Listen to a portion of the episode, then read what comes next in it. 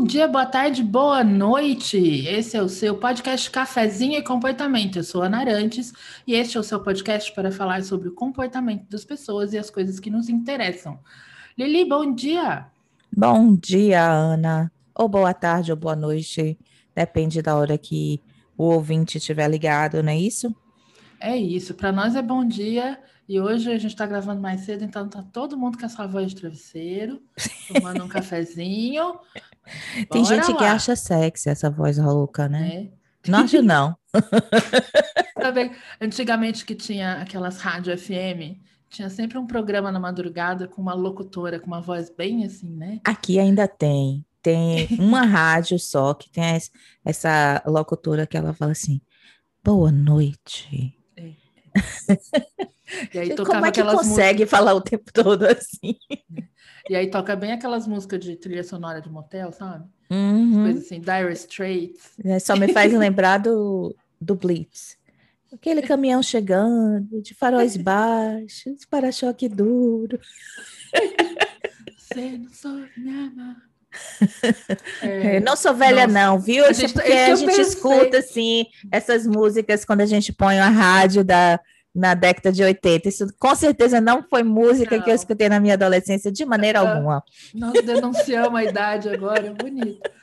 É, Lili, Lili, eu ando preocupada com as coisas que eu vejo por aí.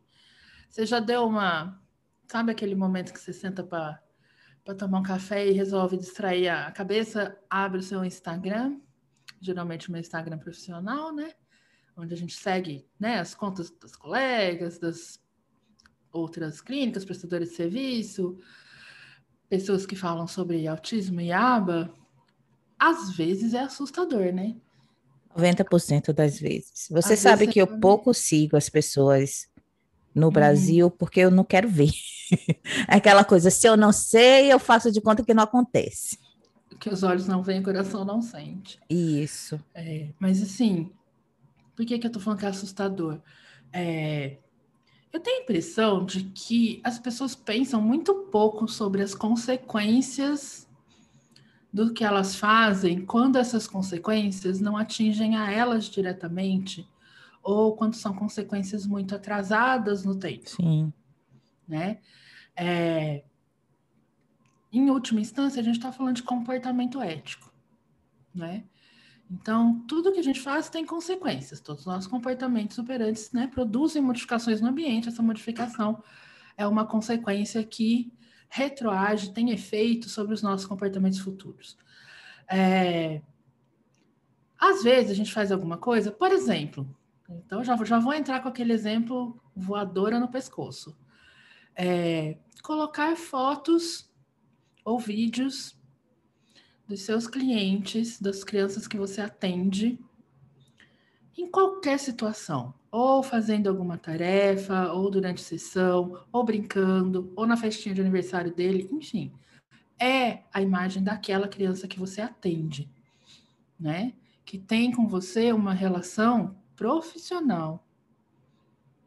Não é seu filho, seu sobrinho, né? É o seu cliente. Ah, mas estou mostrando ele feliz e contente e alegre. Sim, mas Número um, a família teve consentimento? A mãe deixou, consentiu sim. Ótimo. Número dois, a criança deu o seu assentimento? Ela quer participar? Você tem algum registro de que ela quer participar? De que ela quer ter a carinha? Ah, ele adora ver a carinha dele. Ótimo. E uh, quando você coloca a carinha dele ali, qual a consequência que isso pode ter para essa criança no futuro?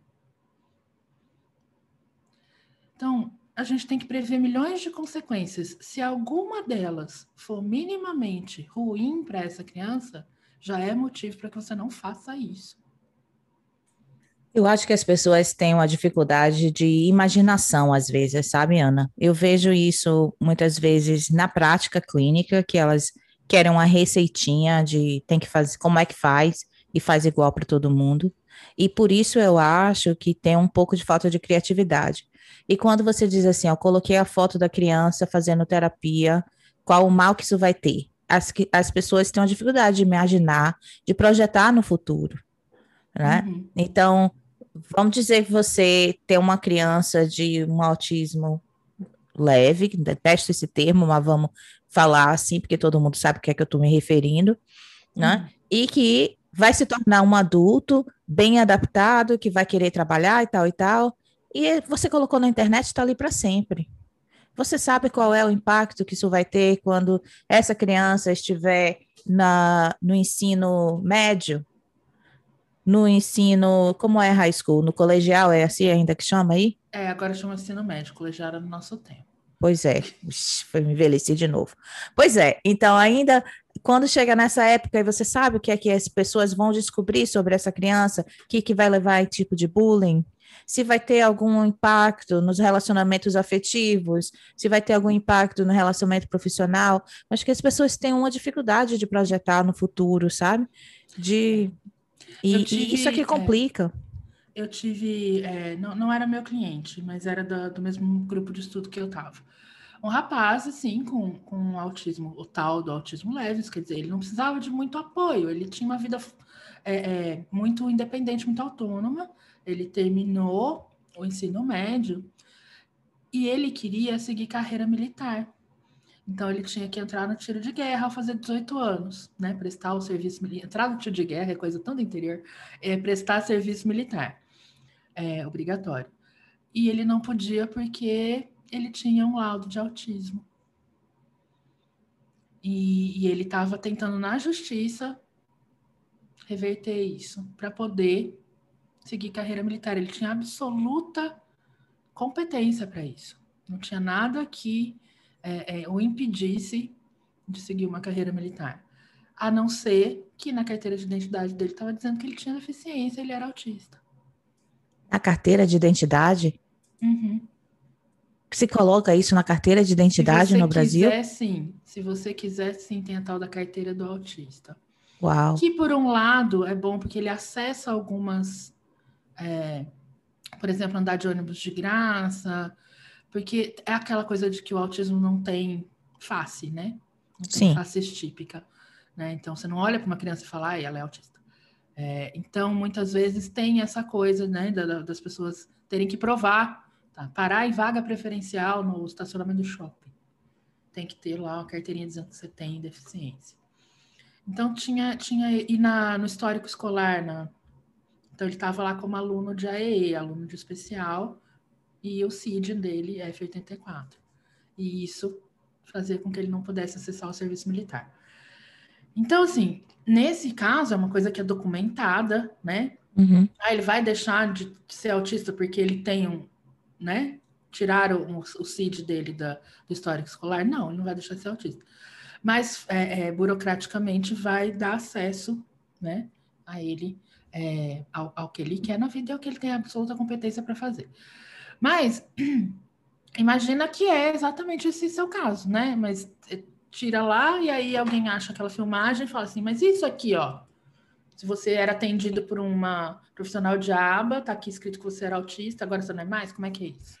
E, e pode ter ramificações até para a família, né? A gente sabe que uh, mães são, quando a gente vai fazer um, uma aplicação, eu vou dizer aplicação, mas não é essa o termo em português, um, que você vai é, fazer uma entrevista para um trabalho, né? A pessoa que é mãe já tem uma desvantagem, porque o preconceito contra a mãe, uhum. você não vai estar uhum. disponível, tal e tal.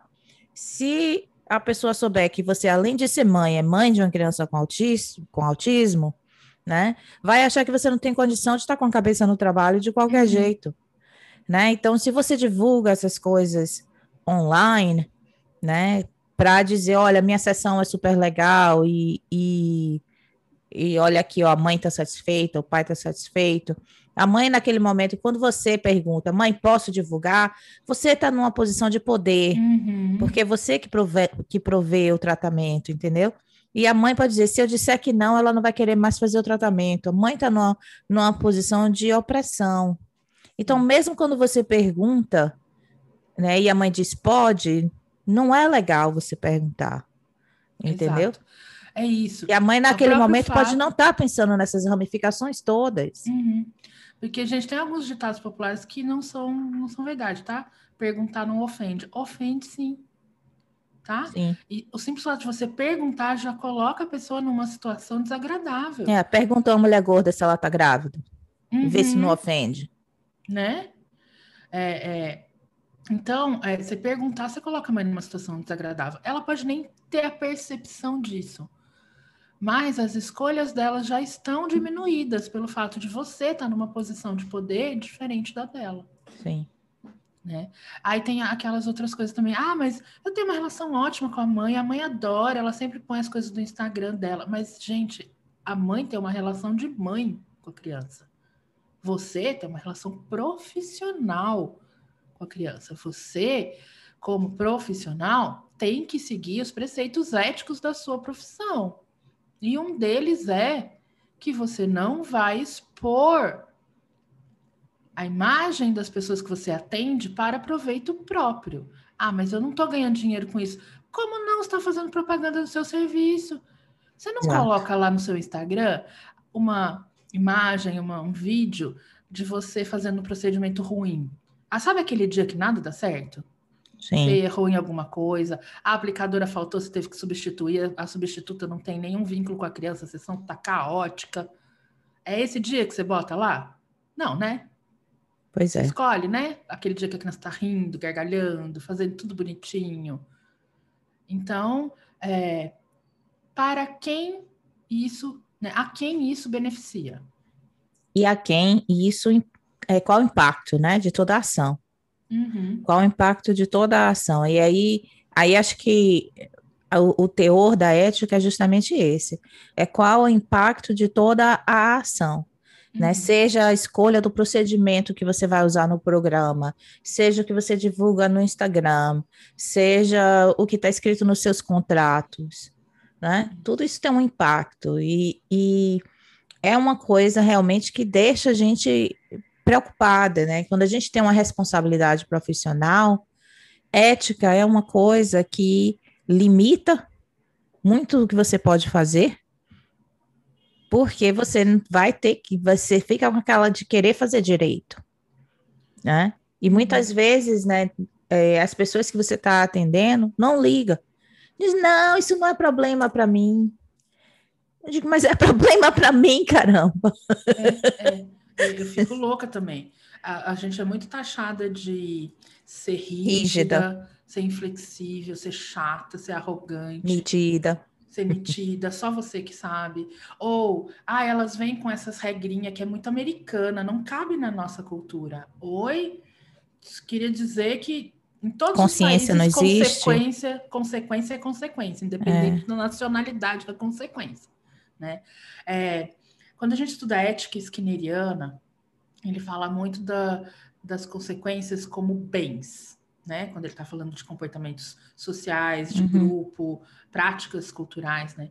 Então ele fala dos bem, do bem dos outros do futuro, né? Então aquela, o seu comportamento, a sua prática hoje, ela tem consequências imediatas para quem? Para você e para quem está envolvido. Quais são essas consequências imediatas? Para você e para quem está envolvido. Ela também tem consequências a longo prazo. Quais são essas consequências? Para quem? Para você e para os outros. E aqueles que não são diretamente afetados pela sua, pelo seu comportamento, mas que são afetados pela prática que vai é, ser replicada. Então, os outros do futuro. Né? Então, se você pensar, é muito claro quando a gente pensa, por exemplo, em reciclagem. Uhum. Né? No meu tempo de vida, eu não vou ver os oceanos limpos de plástico. Mas se essa prática que eu faço agora, que foi feita por muita gente, para os outros do futuro, para as novas gerações, vai ter consequências. Sim. Né? Então a gente tem que pensar assim, né? Falando da sua falta de que você falou é falta de imaginação, é exatamente a é falta de conseguir prever, né? Imaginar Sim. as prováveis consequências imediatas e a longo prazo para você, para as pessoas envolvidas e para a comunidade. Sim. Então é um pensamento complexo. Eu entendo que é difícil para as pessoas alcançar, mas a gente tem que fazer um esforço. É, é um exercício, entendeu? Ninguém nasce sabendo e tem volta e meia a gente tem dúvidas, uhum. né? E para isso que existem conselhos, para isso que existem outros profissionais, para isso que existe livro, né? Uhum. Para gente, quando a gente tem dúvida, a gente pergunta, gente, eu estou nessa situação. Por exemplo, olha, eu acho que eu já falei dessa situação aqui, não me lembro. Se não foi aqui, foi um outro programa. Uh, eu tive um paciente que morava no mesmo bairro que eu moro, né? E ele ia para a mesma escola que meu filho. Né? Então eu estava num, num dilema ali. Eu perguntei a diversas pessoas e diversas pessoas me disseram que não era problema. E ainda assim, eu resolvi não atender essa criança. Você sabe por quê? Porque ainda que o mundo inteiro acha que não é problema, quem tem que botar a cabeça no travesseiro de noite e dormir uhum. sou eu. A ética serve para isso, para me dar tranquilidade de dormir. Também, né? Esse, essa é uma consequência do comportamento ético muito importante, né? Você realmente chegar mais perto dos seus valores, viver a vida que você quer viver, ser a pessoa que você quer ser, né? Exato, né? E, e se pensar nessa situação, quem perdeu fui eu, porque era um, um cliente pertinho, cinco minutos eu estava lá, né? É, era grana legal, né? Mas, mas não era tranquilidade para mim. Então, toda vez que eu uhum. ia, que eu entrava no carro para ir na casa da criança, eu tinha conflito. E com certeza esse conflito afetava o tratamento dele. Sim, sim. Eu acho que isso é importante, né? Porque todos, até as decisões éticas que parecem mais óbvias e simples, né? Então, por exemplo, essa, né? Não, não bota foto das crianças. Quer botar, quer mostrar como é que é o seu trabalho? Gente, criatividade de novo, uhum. sabe assim, imaginação de novo. Existem meios. Bota uma figurinha na cara da criança, né? Tira uhum. qualquer coisa que possa identificar aquela criança. Ok, pronto, resolvi seu problema. É tão difícil assim, uhum. né?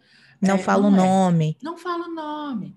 É, outra coisa, a gente pode pensar assim, poxa, mas então as pessoas têm que esconder as crianças autistas?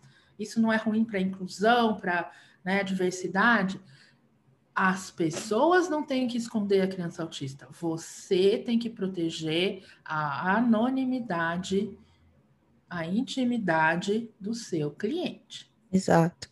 E outra coisa, quando a gente está falando em inclusão, a gente quer mostrar que aquele indivíduo tem condições de participar da sociedade da maneira como qualquer outro, outro cidadão. E se a gente só mostra criança autista em situação de terapia, a gente está highlighting, né, está sobressaltando as diferenças. Uhum. Então, não, não contribui para a inclusão da mesma maneira. Uhum. Exato, exato. E outra coisa que eu vejo muito é a ética situacional, né? Que olha só, olha só que bonito. Se você quer fazer pesquisa dentro de uma escola, e você vai usar registro do tipo registro de áudio e vídeo, a vídeo, é, áudio e imagem, né? Pode ser vídeo ou foto. Se você não conseguir consentimento de todas as crianças que têm alguma possibilidade, né, consentimento dos responsáveis e assentimento de todas as crianças que têm possibilidade de aparecer no seu registro, o Comitê de Ética em Pesquisa com Seres Humanos não vai não vai permitir. Que você faça isso. E todo mundo aceita muito bem, claro, porque, né? Eu vou estar usando a imagem de outras crianças sem elas terem consentido. Ok, isso é super certo, né? Mas aí eu posso ir lá na minha clínica filmar cinco minutos de sessão da criança e botar no meu Instagram falando: olha que lindo. Cadê a novo, né? E aí você diz assim: não, mas eu coloquei a criança de costa. Aí você colocou a criança de costa usando aquela camiseta favorita que o vizinho dela vai reconhecer. O uniforme da escola. Isso. Né? Então, é, a gente sempre vai nesse, né, da foto da criança, porque acho que esse é um pet peeve que a gente tem eterno. Né? Eu já tenho visto cada vez mais as pessoas no Brasil, acho que de tanta gente bater nessa Sim. tecla, tá cada vez mais acontecendo das pessoas realmente tomarem cuidado com isso. Mas ainda assim, ainda tem muito né, sobre isso. Mas eu isso acho é muito que... claro no código de ética, né? No nosso Sim. código de ética. E tem e outros ainda... detalhes no Instagram que vai além das fotos, né? Se a gente vai falar do Instagram, nossa, né? Tem, tem muita coisa ali né, no Instagram, informação errada, informação pela metade, né? Uhum. Principalmente quando você contrata uma organização para fazer é, a sua divulgação no Instagram. E quem está escrevendo não é analista do comportamento, não é psicólogo, não é profissional uhum. da saúde. Então, escrevem umas coisas bárbaras e, e a gente, na ocupação do dia a dia, não revisa. É. E, e aí, então, essas coisas estão lá no Instagram e a pessoa está colocando, ela não está pensando, a pessoa que está lendo, ela não está sabendo que foi um leigo que preparou aquilo ali para você, ela está achando que foi você, o profissional, o seu, que é. criou aquilo ali. Né? Então, é um dos conflitos que eu tenho. Eu estou querendo tirar esse peso da minha cabeça, eu quero passar uhum. para uma companhia gerenciar o meu Instagram, eu tenho medo. É, eu, eu já passei medo. por isso, eu já passei, passo ainda, né? É, por isso de ter é, é, uma pessoa, uma um profissional de mídias sociais que faz isso, uma né, relações públicas e tal. E, e, e, é isso, né? A hora que você vê ali publicado, você quer enfiar a cara no bueiro, porque é teu nome que tá ali, é o nome da tua empresa, que tá dando um selo de qualidade para aquilo, né? Sim. E, e, é difícil mesmo. Ainda hoje eu uso, mas tudo tem que ser aprovado. E eu tô para falar para você, não teve uma vez que eu não tive que refazer o texto. Então, qual é, qual é a diminuição de trabalho aí? É isso que eu penso, entendeu? É. Na verdade, fica assim, melhor, na, fica na melhor prática, eu mesmo fazer é, no Instagram e não ralei. É, me, melhora um pouco, não te, não te libera do trabalho, mas melhora bastante, porque você não tem que pensar em cronograma, em fazer a arte, em produzir o, é, qual é o tema que você vai falar, produzir o conteúdo, mas você ainda tem que revisar e garantir que as informações estão corretas, que os procedimentos éticos estão sendo seguidos, que aquela informação é relevante, que não tem. É, é, você não precisa fazer algum disclaimer, né? Uhum. Do tipo, ó, oh, esse procedimento aqui existe, é legal, funciona para isso, é indicado para isso, né? Tem evidência para isso, mas sabe aquele, não faça isso em casa, não faça isso sem a supervisão de um adulto responsável. Sim. Exatamente, tem sempre que colocar lá as possíveis consequências daquilo. É. É, é, essa coisa de Instagram é muito complicado, né? Sem contar as lives, né? Que nas lives a gente fala o que quer uhum. e o pessoal pensa que é aula. É, tem isso. É, é legal ouvir live, é legal estar sempre em contato com o que as pessoas estão pensando, estão falando, é um espaço legal de divulgação, mas isso não é um curso, né? Ouvir a live do fulano do cicrano, de não sei quem, não Ou da fulana for... cicrana é, também. Também. É, estatisticamente. Mas é, isso não conta como formação profissional, minha gente. Tá? Então, é, é eu fico para morrer, né? Quando chega, é, ou família, ou profissional, que é pior. Não, porque eu vi a live de não sei quem e eu vou fazer um procedimento que ele falou lá. Gente, né? Não, não vai, não. Você vai estudar, vai se preparar, vai olhar literatura sobre esse procedimento, vai entender esse procedimento, vai treinar como fazer e talvez eu deixe você fazer sob minha supervisão. Sabe assim?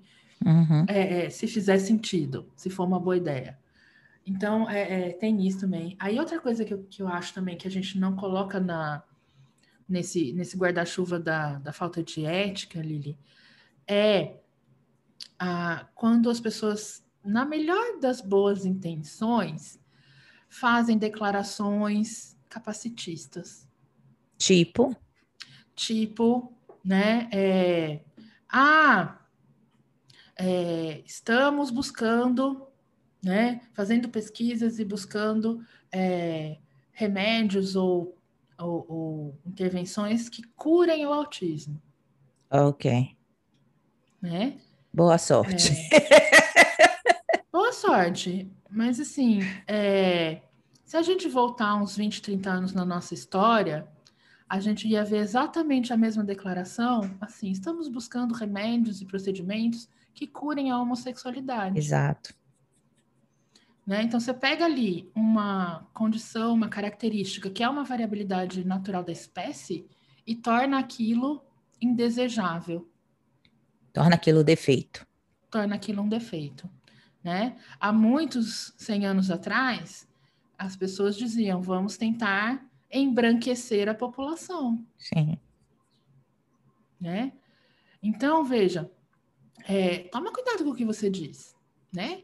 É, checa antes, de novo, pensa na consequência. Isso que você está dizendo, mas eu não falei nada, não. Os, os autistas que já nasceram, tudo bem. E aí, a pessoa, para resolver o problema que ela mesma criou, ela vai se enredando numa rede de absurdos. Não, mas as pessoas que já nasceram, a gente tem que cuidar delas, mas a gente tem que evitar que outras nasçam. Gente, para começar, a gente não tem que cuidar de ninguém. A gente tem que ajudar as pessoas a cuidarem de si mesma. Criar uhum. oportunidades para que as pessoas cuidem de si mesma. Uhum. Né? Porque a única pessoa que está presente durante toda a minha vida sou eu. Exato. E assim, as palavras que a gente usa, a gente, é, elas importam muito. Com certeza. Né? Elas importam muito. Tem gente que fala, ah, mas essa coisa só muda o jeito de falar, é uma chatice, cada hora é um termo novo. Antigamente a gente podia falar retardo mental, agora não pode falar mais. Não, porque olha as coisas, olha em que rede de relações, né, de significado, que a palavra retardo entra. O que que ela te remete? Se você fizer uma associação livre de ideias, quais as coisas que você vai pensar quando você fala retardo? A mesma coisa quando você fala que é, você precisa tratar o autismo. Sim. Você não está tratando o autismo. Você está fazendo procedimentos de ensino de habilidades. Você está fazendo atendimento. Sim. E aí, olha, ainda tem. Pessoa, dando apoio. Gente, suporte. se a gente falar aí de ética, é uma outra coisa que isso sim me irrita, me tira da, da, sabe, do sério, é quando a pessoa fala daquilo que não sabe. Hum. né? Mas então, também é um erro ético gravíssimo, sim, né? É, e aí sabe. você começa a inventar história, né? Tipo assim, a criança aparece com um comportamento lá qualquer que você não entende, aí você diagnostica. Isso hum. é toque. Isso é como é? Pode. é? TOD, é isso aí. Isso é TOD. Ou então, isso é attachment disorder. Como é, como é attachment é, disorder? Apego, apego... Ah, vou lembrar, já já lembro. Você é desordem do apego. Apego inconsistente. Apego inconsistente. Então, é isso aí. Aí você sai inventando diagnóstico, entendeu? Porque você não entende o que está acontecendo ali com a criança e, e você tem que parecer que você sabe. Então, como eu trato autismo, eu não trato TOD, então vou dizer que isso é TOD, porque eu não tenho a obrigação de saber tra tratar isso aí. Vamos combinar, gente. Né? Primeiro, você pode dizer, isso é uma coisa que eu não sei tratar. Pronto tá? Tá beleza aí. Você não tem problema nenhum dizer que você não sabe tratar isso. Agora não né? vá dar diagnóstico, porque não é seu papel dar diagnóstico. Uhum. Não vá dizer o que é que é. Você pode dizer, vá checar com uma pessoa que entende de TOD, vá checar com pé de, com como é? O psiquiatra infantil, uhum. um psiquiatra, ou neuropsicólogo, sei lá, vá uhum. checar se é TOD, uhum. né? Mas não diga é TOD. Eu já, eu já tive um problema e eu sou especialista em controle de estímulos, né? Mestrado, doutorado e dois pós-doc, né? Que no fundo era um controle de estímulo. É, eu já tive problema de não conseguir, a criança não mantinha aprendizado, não tinha desempenho estável, era obviamente uma, um problema de controle de estímulos, eu não conseguia fazer o comportamento da criança ficar sob controle de determinados estímulos. Vamos mandar essa criança para fazer uma bateria de testes será que ela está enxergando? Uhum, ela está ouvindo? Uhum. Né? Ela está processando no sentido de ela não ter uma dislexia, ela vê as coisas ao contrário, né? E no final das contas, depois de revirar o menino do avesso, era dislexia mesmo. É. Apesar de eu ser especialista em controle de estímulos, eu não tenho a menor ideia. Não conheço os procedimentos, nunca trabalhei com isso, não sei como é. Sim. Vamos procurar uma analista do comportamento que saiba e indicar, né? É isso, né? Então, então é, é muito importante a gente. Outro detalhe da ética é você ficar dentro do seu escopo de competência, né? Então, você não é treinado para dar diagnóstico. Você, você é treinado para fazer determinadas coisas. E o que não são essas determinadas coisas, você deve dizer.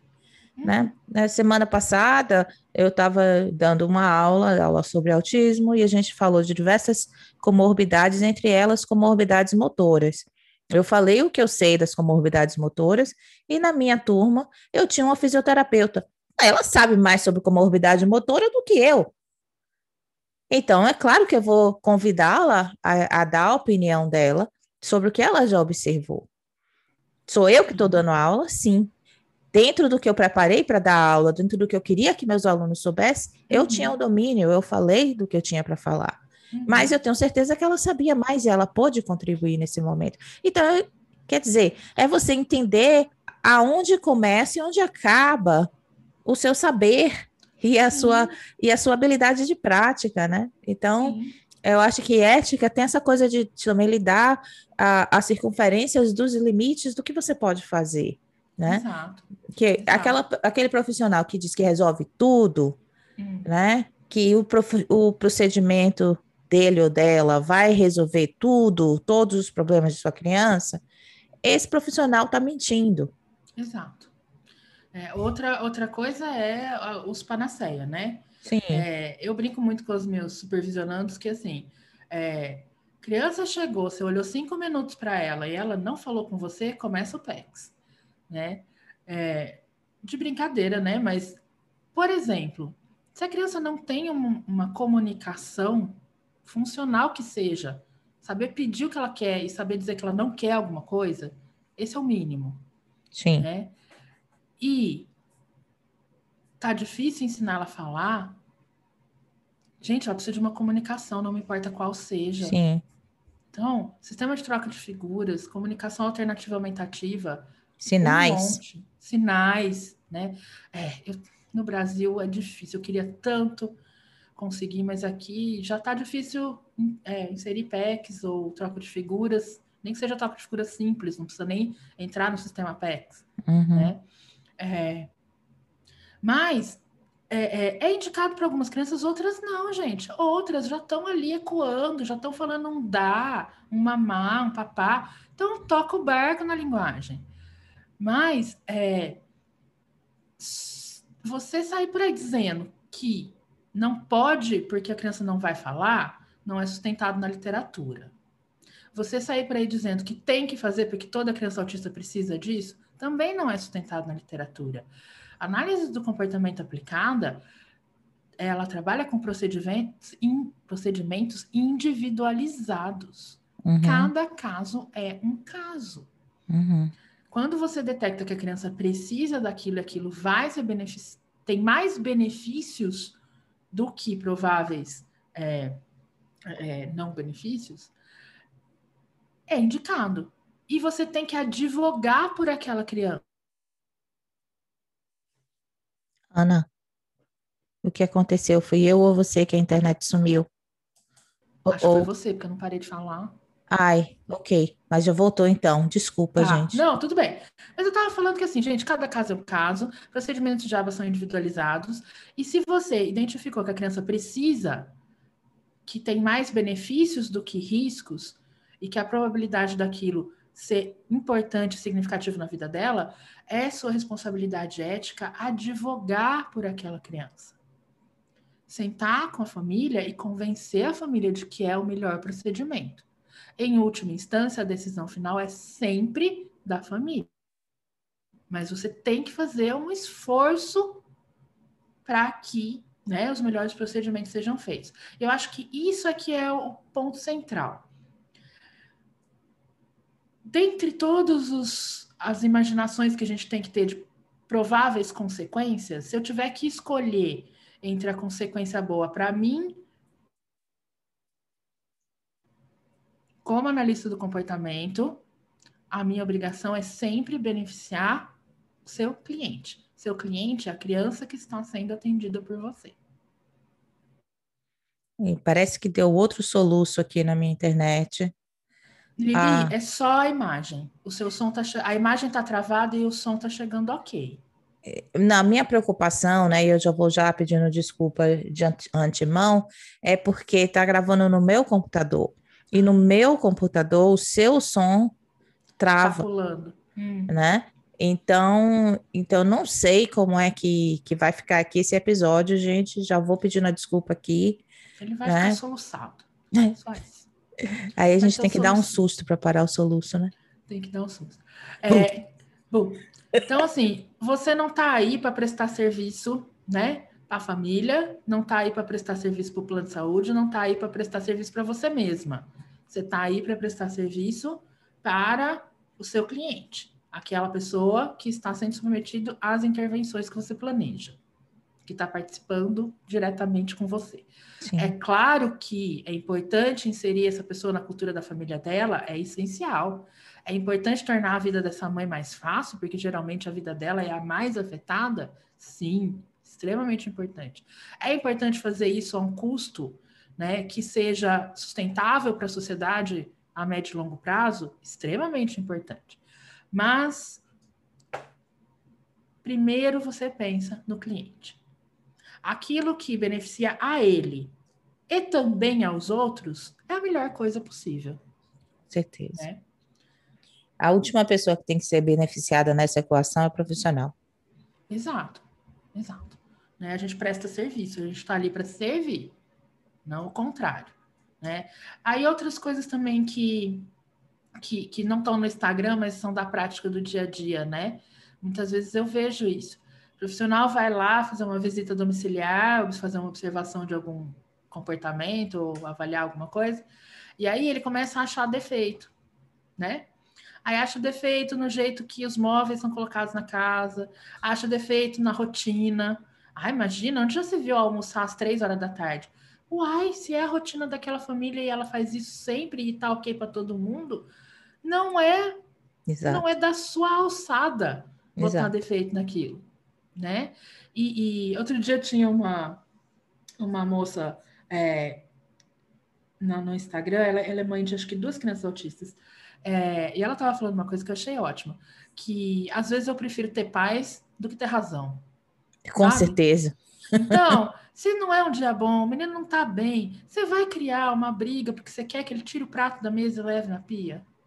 Exato. Você Aliás, tá... eu falo isso né? sempre quando, quando eu vou implementar algum procedimento difícil com os pais, né? Eu digo assim, olha, você vai parar para pensar naquela situação. Se a criança der chilique, o que é que você vai fazer?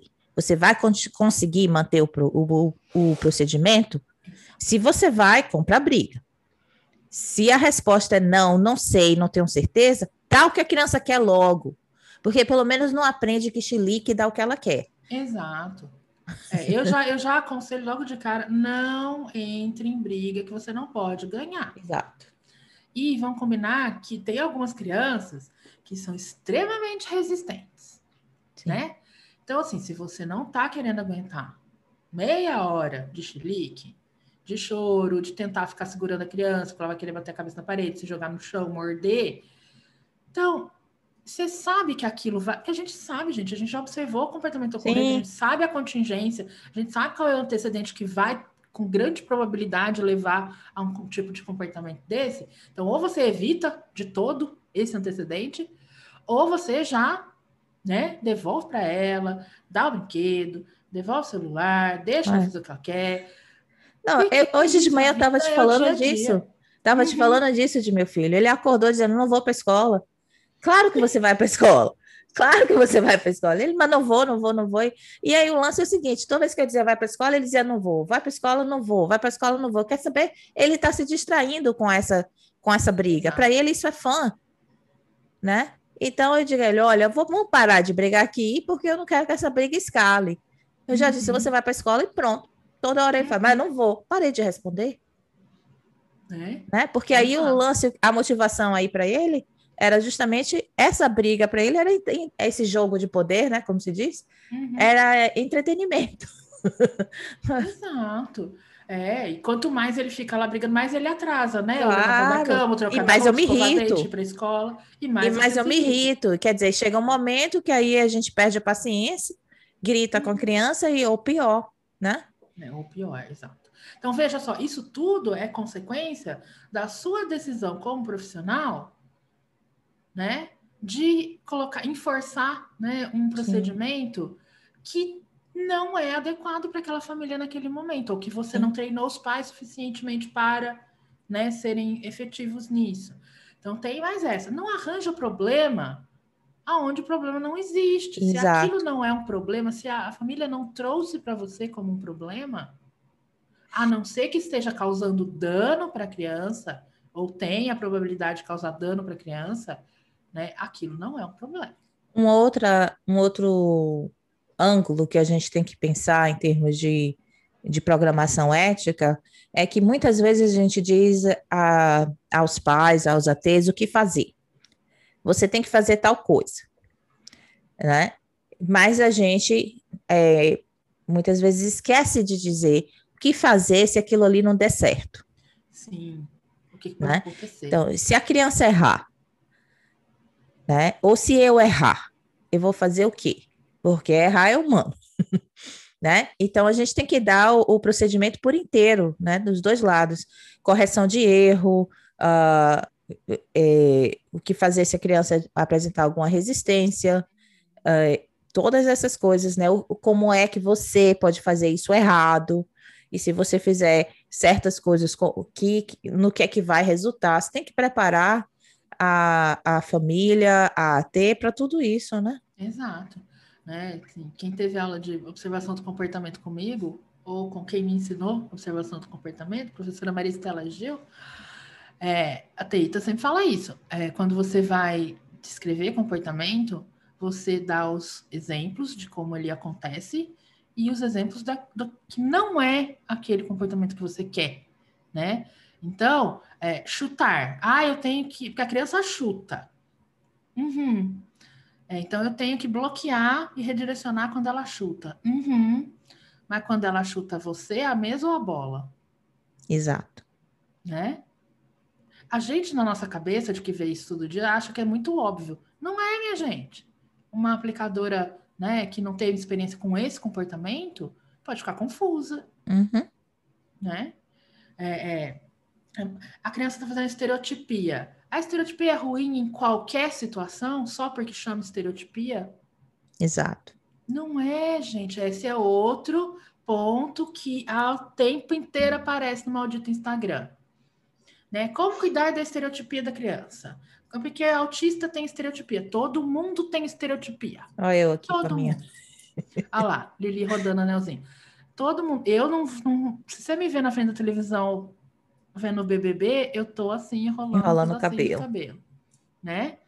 É, durante supervisão, eu fico aqui o tempo inteiro chacoalhando a caneta, uhum. né? Fazendo assim. Todas essas coisas são movimentos repetitivos, uhum. né? E só porque eu não, não tenho diagnóstico de autismo, ok, é só uma mania que eu tenho. Se eu fosse autista, se era uma estereotipia, tem que ser tratada.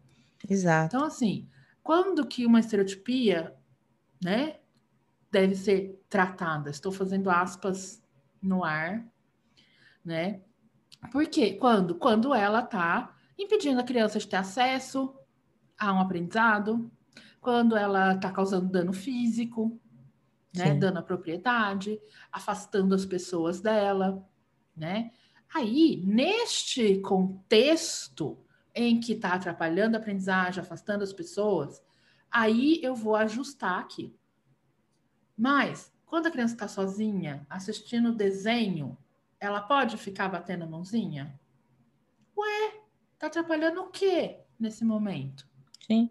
Né? Ela bate e, a gente, mãozinha e se enrola o cabelo. E se enrola o cabelo. E tá tudo certo. E se a criança precisa, na sala de aula, se balançar para frente e para trás, para poder se concentrar no que a professora está falando, Inclusive, está sendo funcional, está ajudando a criança naquele momento. Ah, mas balança a fileira inteira de carteira. Separa a porcaria da carteira dela, sabe? Tem gente também que arranja problema onde não tem.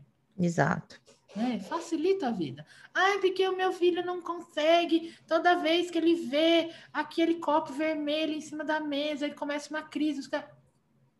Joga o copo vermelho no lixo. Descobriu a América de novo, a falta de criatividade. Né, minha gente? Pensa no futuro, pensa a longo prazo, pensa no trabalho, custo-benefício e principalmente quem se beneficia disso. Exato.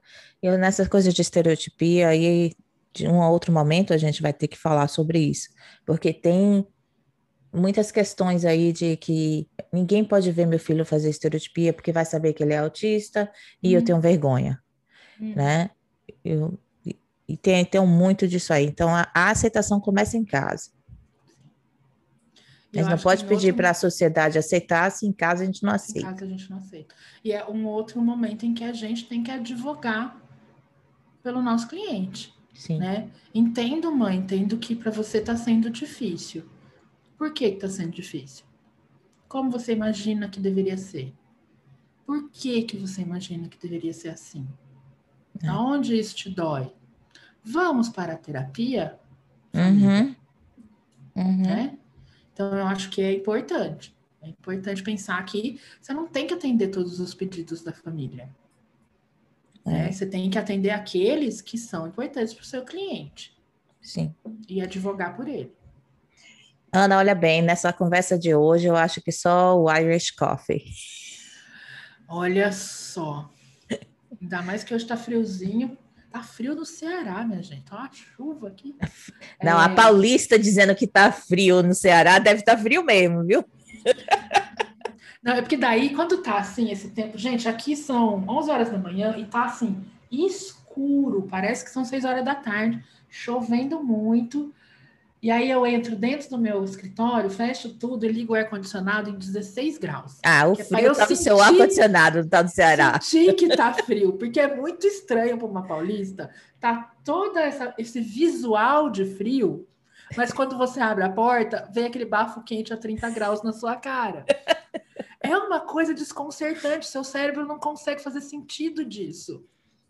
Quando eu vim morar aqui chove, em Nova York, era assim, um sol lindo, maravilhoso. Quando eu abri a porta, aquele gelo.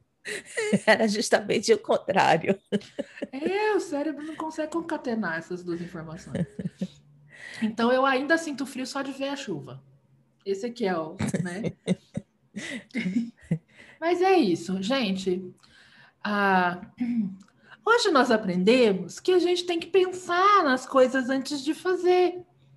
A gente tem que é. pensar nas coisas que a gente fala, nas coisas que a gente posta na internet, nos conselhos que a gente dá para as famílias que a gente atende e naquilo que a gente está fazendo com as crianças que a gente atende, Sim. ou os adolescentes ou os adultos, nosso cliente. Tá? É, com certeza. Acho que esse era, o, esse era o recado. E nosso café hoje vai ser metade uísque, metade café e um, e um splash de Baileys para ficar docinho. Eu só, coloco Baileys, eu não coloco é? whisky, não. Eu vou logo de Baileys. Não coloco nem açúcar, nem leite. É só café, substitui o leite pelo Baileys. Beleza, delícia. Ai, bom, né? Meu acabou, preciso comprar outro. Manda um para nós. É, minha irmã, quando vem para cá, ela sempre leva Baileys, é, que é bem mais barato. Bem mais barato, aqui é tão caro. É, quando ela vem é para cá, é um barato. A gente joga buraco, tomando Irish hum, coffee. Hum, minha gente, é isso por hoje. Não esqueçam de ir lá no nosso Instagram, arroba cafezinho e comportamento. Curte, compartilha os nossos stories, os nossos posts para mais pessoas conhecerem o Cafezinho Comportamento. Deixem feedbacks, manda uma DM para a gente dizendo o que, que você achou, se você gostou, se não gostou, por que, que você gostou, por que, que você não gostou. Deem sugestões sobre temas e assuntos que a gente pode conversar aqui tomando o nosso cafezinho e até a semana que vem. Ok, Só um detalhe, hum. né, que eu acabei de me lembrar. Na semana que vem, na quinta, eu tomarei a segunda dose da vacina. Então, na sexta então, possivelmente, sexta-feira não teremos uhum. cafezinho, porque eu devo estar curtindo os efeitos colaterais, uhum. né? E vai ser um ótimo, maravilhoso. Então, de acordo aqui, a gente vai ver se dá para a gente fazer um outro dia da semana e o, e o episódio gente... sai atrasado. Então fiquem ligados. Atrasa. Tá bom, minha gente? Tá. Mas se não for semana que vem, na outra estamos aí. Beijo. Tá. Fica com Deus. Tchau. Um abraço.